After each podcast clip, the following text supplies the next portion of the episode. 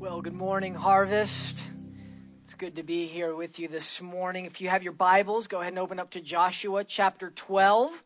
Uh, last week, Katie and I were not here. We were out in Colorado. And so on our way coming back east, Pastor Doug and Karen were heading out west. And so we kind of tag teamed, and he left us off here in Joshua chapter 12.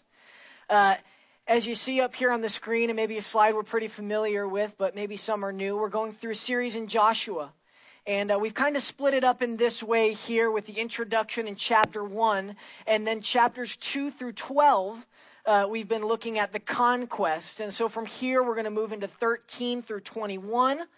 Uh, and that's where we're going to be kind of switching gears a little bit. So you can see Joshua chapter 12 uh, is kind of an end to this section.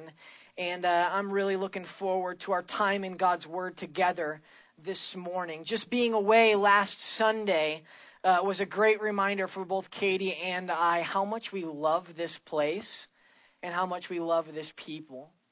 Uh, well, let's go ahead and pray, and then we'll jump into Joshua chapter 12. Father, thank you for the opportunity to gather here together in your name.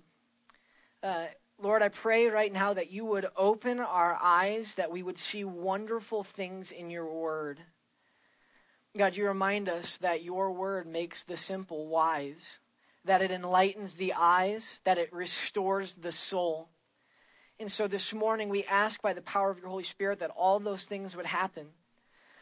God, we know that no intellect of man, uh, there's nothing up here that, that any man can do or say to transform or to change a heart. But Lord, through the power of your Spirit working through your word, uh, we know that you can unlock our hearts to love you more, to know you more, and to enjoy you more. We ask for that this morning in Christ's name. Amen. All right, everybody there, Joshua chapter 12. Okay, so here's the deal. We're going to read through the chapter together. You guys have to make me a promise that you're going to stick with me through the whole thing. And in order to help you with that, you have a part. Okay? So when we get down to verse 9, it begins to list some kings. And after each king that it lists, you have the word one. That is your part. Okay? So I will read the king and you will read the word one. Deal? Okay. Here we go. Joshua chapter 12. It says, Now these are the kings of the land whom the people of Israel defeated and took possession of their land beyond the Jordan, toward the sunrise, from the valley of the Arnon to Mount Hermon, with all the Arabah eastward. Sihon, king of the Amorites, who lived at Heshbon, and ruled over from Aroer, which is on the edge of the valley of the Arnon, and from the middle of the valley as far as the river Jabbok, to the boundary of the Ammonites, that is, half of Gilead, and the Arabah to the sea of Chinneroth eastward, and in the direction of Beth Jeshimoth to the sea of the Arabah, the Salt Sea, southward to the foot of the slopes of Pisgah, and Og, king of Bashan, one of the remnant of the Rephaim, who lived at Ashtaroth and at Edrei, and ruled over Mount Hermon and Salecah and all Bashan to the boundary of the Geshurites and the Maacathites, and over half of Gilead to the boundary of Sihon, king of Heshbon.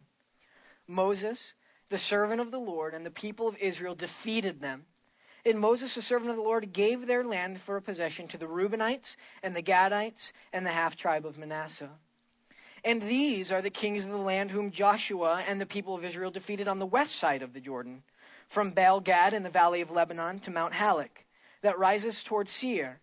And Joshua gave their land to the tribes of Israel as a possession, according to their allotments, in the hill country, in the lowland, in the Arabah, in the slopes, in the wilderness, and in the Negeb the land of the Hittites, the Amorites, the Canaanites, the Perizzites, the Hivites, and the Jebusites. You guys ready?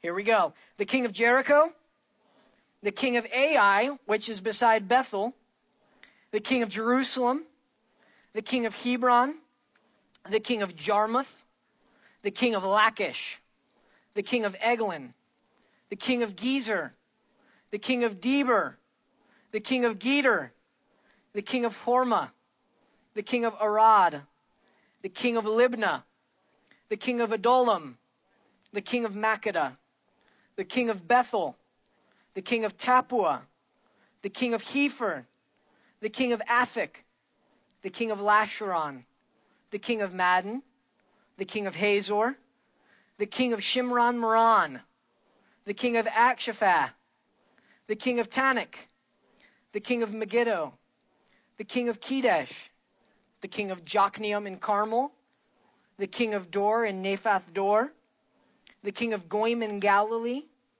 the king of Tirzah, in all 31 kings. Give yourselves a round of applause. That was great. You guys did fantastic. Uh, so, after reading through Joshua chapter 12 and talking to Pastor Doug and him saying, Hey, Cody, uh, this is the passage that I'd like for you to preach, this was my reaction. Okay? Uh, we can get one thing clear right from the get go. We all know how Pastor Doug plans to get away. Okay? He looks ahead. That's what we call good planning. Uh, but seriously, this morning, I think the question is what do you do with a Joshua chapter 12? I mean, it's here, it's in the Bible, and that just happens to be where we are this Sunday. So, what do you do with something like this? Uh, I think so oftentimes what we do is we get to a passage like Joshua chapter 12, and we just kind of breeze right by it. Uh, as a moment of confession, back in February, when Pastor Doug announced that we'd be going through the book of Joshua, uh, Katie and I started going through the book in our family worship time. And for about 11 straight days, we went through Joshua. And then we got to chapter 12, and we said, why don't we pick a different book? Uh, it's intimidating. We get to a passage like this, and we're like, where do we even go? Uh, I think so many times, too, for anyone who spent any kind of time in God's Word, you get to a chapter like this that opens with, Now these are the kings, and immediately you know that what's to follow is a list of a bunch of guys you don't know and can't pronounce, and a bunch of locations that you have no idea where they are. Uh, and so what you end up doing is you start reading through the passage and you go, now this guy of that place, and then this guy who had that guy, and so on and so forth. And it just gets very, very confusing. Uh, I think our first thought is, is oftentimes, well, certainly this is not important.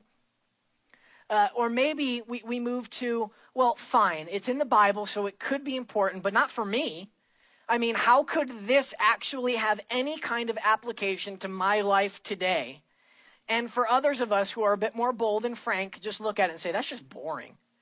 I don't have time for that right now. Uh, but here's what we have to remember we have to remember all the way back to Joshua chapter 1 in our introduction, where Pastor Doug encouraged us from that chapter that if we're to be God's people, then we are to be a people that are in the Word and a people doing the Word.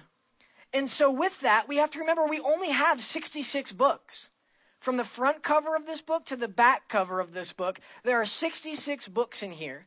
And in that, God has said that I have given you everything that you need for life and godliness. So think about it for a second 66 books, that's not a lot. Uh, elementary school kids, you guys have your reading programs where you probably read more than 66 books in a year so that you can get your pizza party. Uh, then you go to high school when it's like a full four years of English curriculum is at least 66 books. And then you move to college where it seems like each class requires you to read at least 66 books. We don't have a whole lot here. There's only 66, and do you think God would have wasted some space in this book? Uh, we also have to remember that in Joshua, there's only 24 chapters. The book of Joshua is 24 chapters long, and here we have chapter 12, an entire chapter devoted to listing out what's really 33 kings the 31 on the west side and the two on the east side that Moses brought the people in with. And so we have to ask the question could this passage of Scripture actually have some sort of implication on our lives today? So, first of all, if God wrote it, then we realize that what's said here is of utmost importance. And if God included it in this book, then we have to realize that it can have eternal impact on our lives. Uh, as I was preparing this week, and after kind of Pastor Doug said, Hey, you're going to be doing Joshua chapter 12, that gave me the, uh, the joy of getting back into it and saying, okay, there must be something here that God wants to communicate to his people. And so this morning we're going to kind of look at one of those ways. Uh, so, the first thing that we're going to do, and I think what's helpful with a passage like this, is to begin by making some observations. So, the first observation that we're going to want to make is the literary context. Uh, as noted earlier, Joshua is 24 chapters long. This is chapter 12. So, any math whizzes out there that can do quick math, 24 chapters long. We're in chapter 12. This is the, okay, halfway through the middle of the book. Very good. Uh, now, some of you guys might say, well, Cody, the original text didn't have chapters, so sorry. Well, then there's 303 verses in Joshua 1 through 12 and 355 in 13 through 24. Then you object again and say, Cody, they didn't have verses in the original text either. Fine. It takes 11 pages in my Bible for Joshua 1 through 12 and 12 pages for 13 through 24. And then you might say, Cody, at which point I'd say, stop. Okay? Uh, it's in the middle of the book for a reason. Uh, so what we have here, and you can kind of see, we, we, are going to split it out a little bit. For some of you, might help just uh, being a little bit more visual. But what we have at first is Joshua 1 through 11. And then we have Joshua 13 through 24 to the end. And right here in the middle, the part that we're focusing on today is Joshua chapter 12. Now, I think it's important to ask the question then. If we remember that 12 is kind of the closing of a section, then let's recount real quickly together what happened in Joshua chapters 1 through 11. We began with our introduction where the Lord encouraged Joshua and said, Be strong and courageous. Do not be afraid or dismayed, for the Lord your God will go with you. And then we moved to Rahab in Joshua chapter 2. And in Joshua chapter 2, we saw the story of a Canaanite prostitute where God is willing to allow her to be grafted into the nation of Israel, showing immediately as the people are getting ready to start the conquest that God, Yahweh, has always been about salvation to the nations. Then we moved into Joshua chapter 3. And there we saw the crossing of the Jordan River, an amazing time where the mighty hand of Yahweh stopped the flow of the river and allowed for the people of Israel to pass on dry ground. And when they got to the other side, they set up 12 stones as a monument that the name of Yahweh and the mighty works that he has done might be remembered forever. From there, we moved to Jericho. And in Jericho, we see the Lord going before the people of Israel, fighting for them, and he himself tearing down the walls. But that leads to instant tragedy because then we have Achan.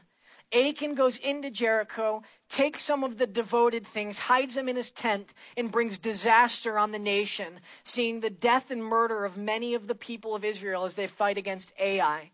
And from there, uh, Achan and his whole family are stoned so that the people of Israel and everyone else who would read it would remember that the Lord is serious about obedience.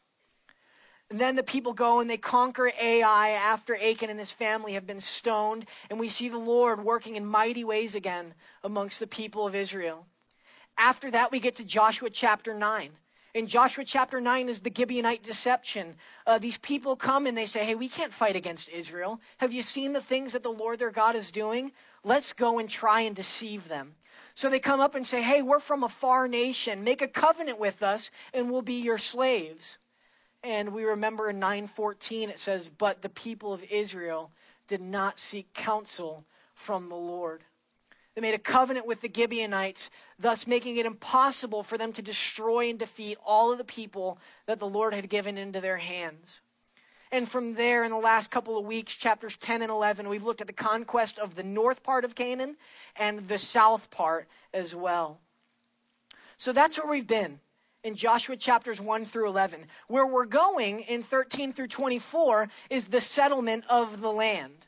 And so, what we have, and, and Pastor Eric's going to begin taking us through that starting next week, but what we have here in Joshua chapter 12 is what I like to think of as an interlude. Okay? Uh, an interlude is a musical term, and I have no idea anything about music, so I had to do some research on this. Uh, but it's called an interlude, and oftentimes what an interlude does is it acts as a shorter middle section in the middle of two larger parts. The interlude can be used in many different ways, uh, but most of the time it's used to transition. So it's used to close off one section and bring you to the next section seamlessly. And that's exactly what Joshua chapter 12 is doing. It actually has huge impact on reading the remainder of the book of Joshua. See, throughout the book of Joshua, we've seen the nation of Israel push the pause button a couple times. If you remember back in Joshua chapter 3, before the people were getting ready to cross over to the Jordan, uh, God said, Joshua was commanded to tell the people, consecrate yourselves. For tomorrow the Lord will do wondrous things in your midst. And the people pushed the pause button and they stopped everything just before they were getting ready to pass through. Well, something similar is happening here in Joshua chapter 12, but this reflection is taking on a whole different tone. The reflection here is actually pushing the pause button so that they can recount the mighty things that Yahweh has done in chapters 1 through 11 and give fresh context to what's going to happen in 13 through 24. Essentially, Joshua 12 is being used to wrap up this first section of the book. Uh, if you guys remember, Pastor Doug mentioned it last week, but it's been years, years since the fall of Jericho. And even for us, uh, it's been six or seven weeks since we were in Jericho. And so it's important for us to have a chapter like Joshua 12 as a refresher course to give us fresh context for what's about to happen throughout the remainder of the book. So that's its literary context. But the next thing that we're going to look at is its context in redemptive history. Uh, this is something Pastor Doug did last week, where he took us and he showed us in Joshua chapter 11, where oftentimes we look at God and we say, God's the bad guy. How could God allow this to happen? Or a good God wouldn't have done that.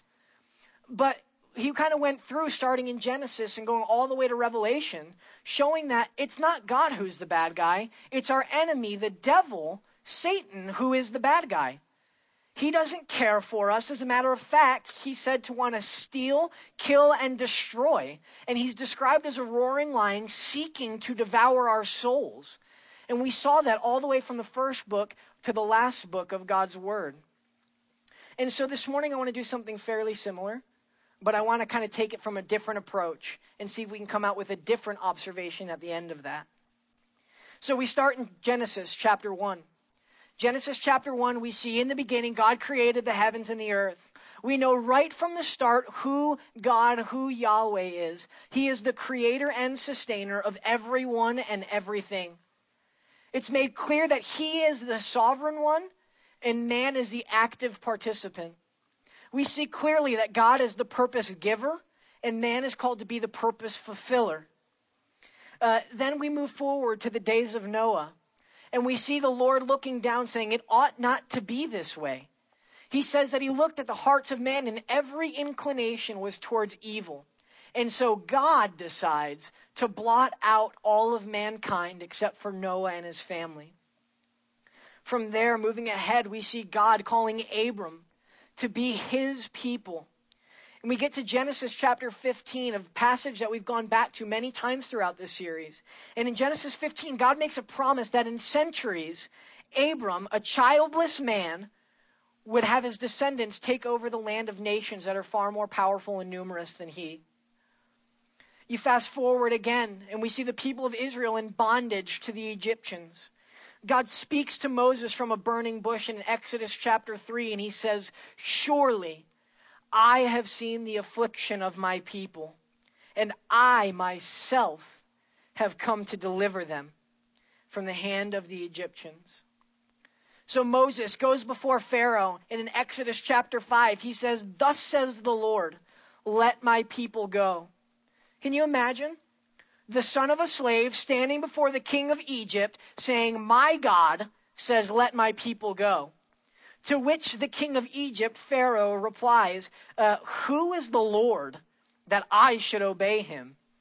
Well, just wait one second, Pharaoh, king of Egypt, because in just a moment, the mighty hand of Yahweh is going to release 10 plagues on your nation. And with the death of your firstborn son, you will release the people of Yahweh. And there they'll be chased down by the Egyptians, only to be stopped at the Red Sea, where the mighty hand of God would split the sea in half, the people of Israel would go through on dry ground and it would swallow up the Egyptian army. From there, we see the people of Israel spending more than 40 years in the wilderness getting acquainted with Yahweh. And there they see mighty things like food raining from the heavens, water coming out of rocks. They see Yahweh himself descending upon the mountains in smoke and in thunder and with lightning and speaking to the nation. They see the tabernacle erected, the law given, and all throughout their time in the wilderness, they're reminded over and over and over again of the promise that one day they would inherit the land that Yahweh has set apart for them. As the people start getting towards the boundary of the land, they send in 12 spies. 10 of them come back, and their response in Numbers 13 through 14 is this Surely we cannot conquer these people. They're huge, and their cities are fortified. We are not able, and Yahweh is not able. Deuteronomy chapter 1 recounts the way that Moses responded to them. He says in 29 through 30, Do not be afraid. Do not be afraid of them, for the Lord your God himself goes before you, and he will himself fight for you in the wilderness, where you have seen how the Lord your God has carried you as a man carries his son. Think of how sweet and how tender that is. That God, Yahweh, is going to carry his people as a father would his children. Then in Deuteronomy chapter 7, verse 24, we're reminded there that it says, And he, Yahweh, will give their kings into your hand, and you shall make their name perish from under heaven. No one shall be able to stand against you until you have utterly destroyed them. Now, can we just stop for a second? Can we stop for a second after looking at Genesis and coming here to the beginning of Joshua and say, who in the world does this? Who makes claims like Yahweh makes? Not in the wildest fairy tales or stories that you could come up with would anybody put something like this out there and say, yeah, let's just make something up like that. Who else in all of history has made claims like Yahweh has? Who stood before kings and said, let my people go? Uh, it's amazing the things that Yahweh is doing here through his people. We see from Genesis 1, Yahweh creates the earth. Then Yahweh blots out mankind because of their wickedness. Yahweh makes a promise to a childless old man that requires him to have children and then for his children to inherit a land of powerful nations. Yahweh demands that the king of Egypt release all of his slaves. Yahweh causes plagues to fall upon the nation. Yahweh takes care of his people as a father would his son. And Yahweh says in Deuteronomy 7 Surely I will give all the kings of these nations into your hand. My friends, Joshua chapter 12 is huge. Joshua chapter 12 is not a breeze by it, let's get on to bigger and better things. Joshua chapter 12 has massive implications for our lives because it comes just after Yahweh has handed 31 kings, 31 nations into the hands of Israel. And over and over again, 31 times, we saw it in Joshua 12, Yahweh is declaring this truth. He's saying, In this world, there are many kings, lowercase k, but I, Yahweh, am the King of kings. And he says it 31 times over and over and over again. I am more powerful than that king, and I have handed that king into your hands, and that king, and that king, and that king. Joshua 12 is not a boring list. It's an itemization of God's faithfulness and God's power that he can enact through his people, showing that he himself is King of kings and Lord of lords. We see up here on this map, we have all kinds of cities listed out here, 31 total. And up here, these little dots represent the territories of these kings. There are these tiny dots up here that are probably bigger than the actual cities, the territories that these kings would stand over. Lowercase k kings. But if you zoom out just a little bit, you can see the territory of the King of Kings. And if you look closely on that map, I can't see Jericho anymore. I can't see Ai anymore because those nations, those territories are small and finite in comparison to what God, Yahweh, is king over. There is no one like him in all the earth. And Joshua chapter 12 reminds us that there is no king like Yahweh. All other kings must submit to his power, and they will be crushed under the force of his mighty hand. So the question then is why now? Why the reminder now in Joshua chapter 12? Why did they use this time to remind us 31 times that Yahweh is the King of Kings? Uh, if you remember, this is wrapping up sections 1 through 11, chapters 1 through 11. And in 13, the people are going to start settling. They're going to start possessing the land and settling in so that they can become the sending base place for Yahweh's people. And in this, Yahweh is reminding them that as you settle, do not forget who your king is. As you settle into this land, do not forget that I, Yahweh, am the King of kings. And how gracious and how loving and how merciful it is of God to do this. Because if you go back to Deuteronomy chapter 8, he lovingly warns his people, starting in uh, chapter 8, verse 17. He says, Beware, beware, my loved ones, lest you say in your heart, My power and the might of my hand have gotten me this wealth. You shall remember the Lord your God, for it is he who gives you the power to get wealth that he may confirm his covenant that he swore to your fathers as it is this day. And if you forget the Lord your God and go after other gods and serve them and worship them, I solemnly warn you today that you shall surely perish. Just like the nations that the Lord makes to perish before you, so shall you perish, because you would not obey the voice of the Lord your God this becomes extremely important. Joshua 12 becomes extremely important as we look at the rest of the history of the nation of Israel. Because you move forward just one book and you come to, Ju- uh, to Judges chapter 2, and in verse 10, one of the saddest verses in all of the Old Testament, it says, And there arose a, na- a generation after Joshua's generation who neither knew the Lord nor the works that he had done. My friends, they did not talk Joshua chapter 12. The parents did not talk to their children about Joshua chapter 12 and recount the 31 kings that Yahweh powerfully handed over to them as a nation. They got to Joshua chapter 12, and just like me, just like some of us, they said, Nope, not important. Let's breeze right by it. Let's get on to something that's more applicable or something that would, would really help me out today. And instead, had they had taken the time and reminded the upcoming generation of the mighty and powerful things that Yahweh had done for them, then we might not see a Judges chapter 2, verse 10.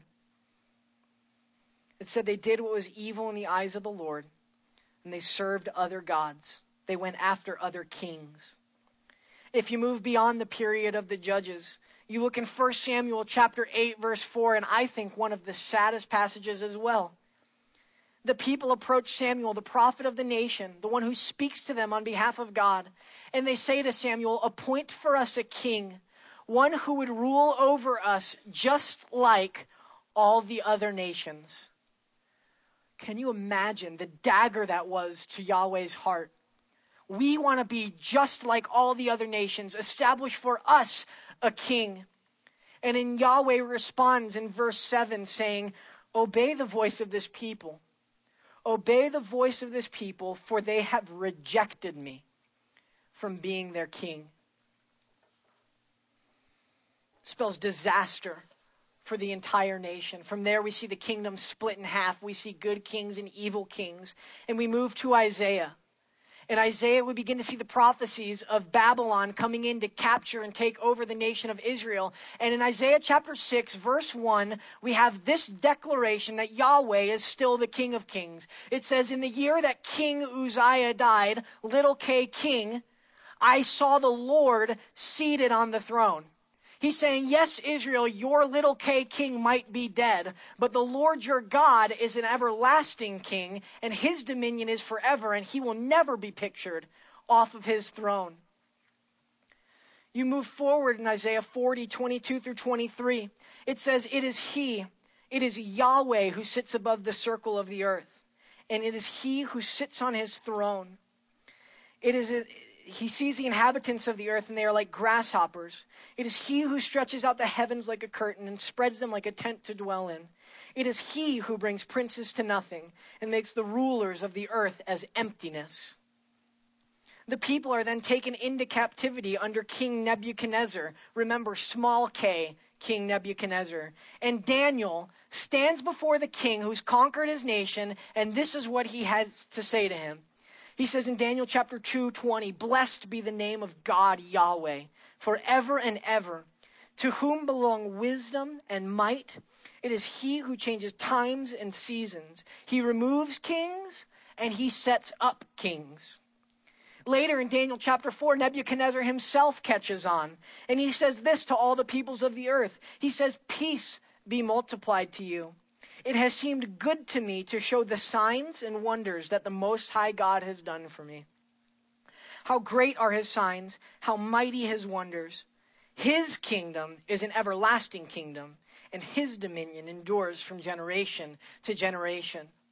And after the Babylonian captivity, Persia conquers Babylon. And there we see later on in Isaiah, Cyrus, the king of Persia, is referred to as my servant who will shepherd my people by Yahweh, showing that he is in complete control and there is no king that can stand in defiance to him. You move forward just a couple centuries and you see Jesus Christ hanging on a cross, and above his bleeding head, you see a sign that says, This is Jesus, King of the Jews. And can I submit to us this morning that though that sign was correct, that sign was incomplete? Because what it should have read is, This is Jesus, the King of Kings. That's what it's talking about here in Joshua chapter 12. A declaration that Yahweh is King of Kings, Jesus Christ is King of Kings. Revelation chapter 1, written during a time of great persecution, where the emperors of the Roman Empire were coming against all the followers of Christ. And at the beginning of that, as encouragement to those who are in the midst of these trials, it opens by saying this Grace to you and peace from him who is, and who was, and who is to come, and from the seven spirits who are before his throne, and from Jesus Christ, the faithful witness. Listen, the firstborn of the dead and the ruler of the kings of the earth. Though you're in the midst of persecution, and though these emperors and all the armies that they may command seem fierce, know for a fact that Jesus Christ holds them in the palm of his hand, and they are no match for the King of Kings. And finally, in Revelation 19, starting in verse 11, it says, Then I saw heaven opened, and behold, a white horse and the one sitting on it is called faithful and true. And in righteousness he judges and makes war. His eyes are like a flame of fire, and on his head are many diadems. And he has a name written on there that no one knows but himself. He is clothed in a robe dipped in blood, and the name by which he is called is the Word of God. On his robe and on his thigh, he has a name written. And can anyone tell me what that name is? That's right, it is the King of Kings and the Lord of Lords.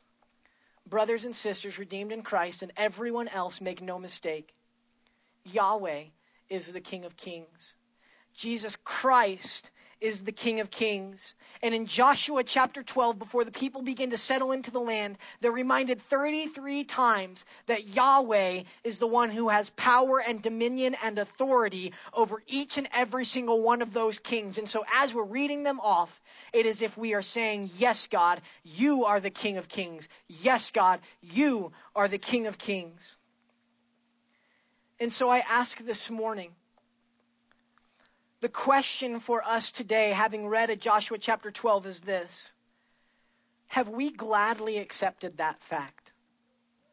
Have we gladly accepted the fact that Jesus Christ is the King of Kings? Do we really believe that? And do we really live that way? Perhaps in your life, there's another king right now. Perhaps just like the people in 1 Samuel chapter 8, you've rejected God from being your king. Who or what is your king this morning? Another question What is your Joshua chapter 12? What is your Joshua chapter 12? The passage of scripture that reminds you over and over again that Jesus Christ is the King of Kings. What's the passage of scripture that you take your children to or your grandchildren to and you say, here's how we know that Jesus Christ is the King of Kings and that he has conquered them all? Is it Revelation 19? where we see Jesus pictured coming in victory with King of Kings and Lord of Lords written on his robe and on his thigh?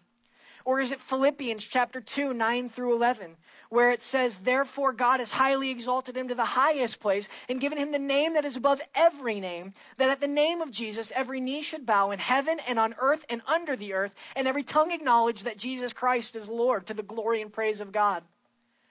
Or is it maybe Colossians chapter 2, 13 through 15, where it says, And you, who were dead in your trespasses and the uncircumcision of your flesh, God made alive together with him, having forgiven us all our trespasses by canceling the record of debt that stood against us with its legal demands. This he set aside, nailing it to the cross. Listen to 15 he disarmed the rulers and the authorities and put them to open shame by triumphing over them in Christ. Brothers and sisters, that is a beautiful reminder that there is no power, there is no king, visible or invisible, whom Yahweh and Jesus Christ is not the king over. So, do you believe that in Christ, all of the rulers of this present age, visible and invisible, have been disarmed and put to open shame? Or are you still submitting to these defeated kings? Perhaps some of us are like the people that God warned against lovingly in Deuteronomy 8:17. And we say to ourselves, "My power and the might of my hand are good enough." They are sufficient, and they have gained for me all of these things. Brothers and sisters, it is clear here in Scripture that God is our only hope in life and death. Jesus Christ, our King of Kings, is our only hope in life and death. Apart from Him, we can do nothing. Apart from Him, we are nothing. Our hands and our might are nothing compared to the might of his hands. We are completely unable. Jesus Christ is completely able. He is the King of Kings, and we must gladly and joyfully surrender our lives to Him because then we have so many promises that become true in our lives. Like starting in Romans chapter 5, verse 1, it says, Therefore, having been justified by faith, we now have peace with God through Jesus Christ. And then in Romans chapter 8, verse 1, it says, Therefore, there is now no condemnation for those who are in Christ Jesus. And I don't know about you, but after hearing about Yahweh and the might of his hand, I certainly want to be at a place where I'm at peace with Yahweh and not in a place of condemnation and under the wrath of Yahweh. Because then we get into Romans chapter 8 and we see the promises that become true for us. It says, Who then shall separate us from the love of Christ? Shall tribulation or distress or persecution or famine or nakedness or danger or sword? No. In all these things we are more than conquerors through him who loved us.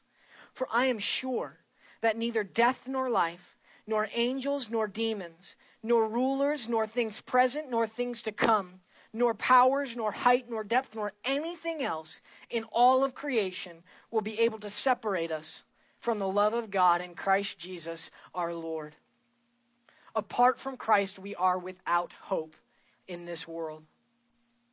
He alone is the King of kings, and we must not reject him as our King.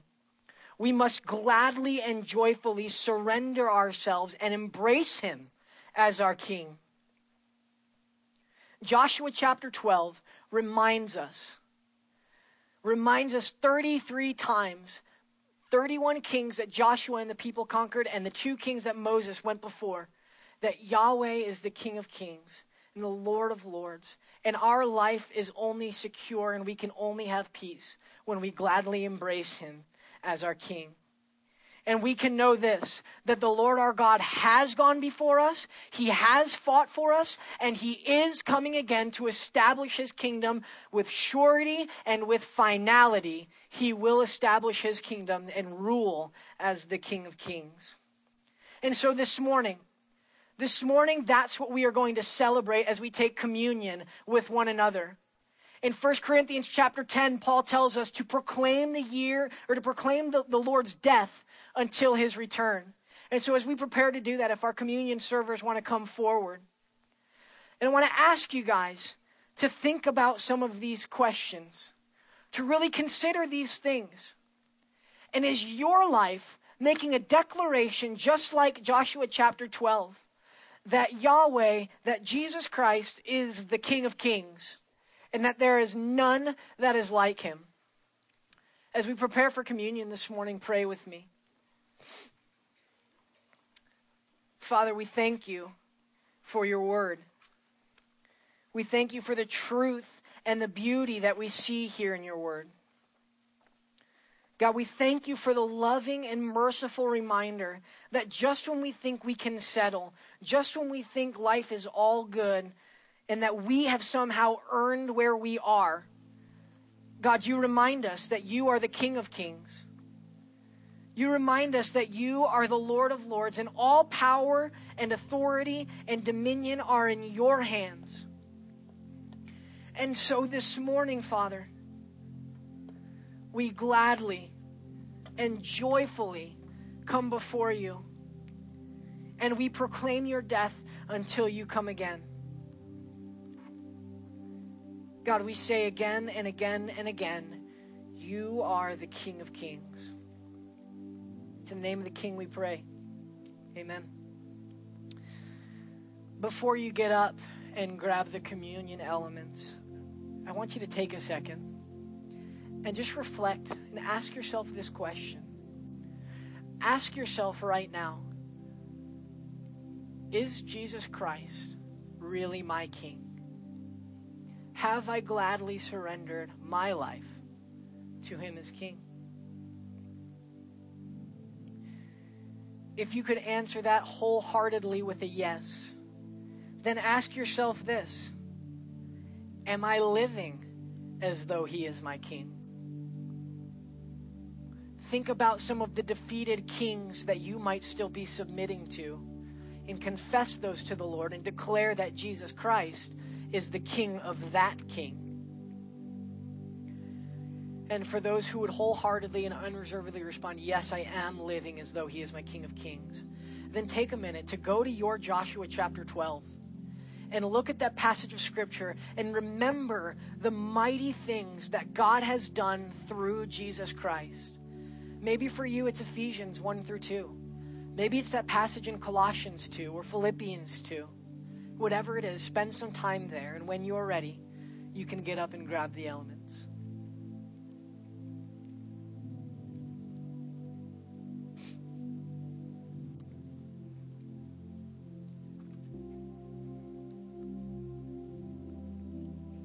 Father, this morning we praise you as the King of Kings and the Lord of Lords.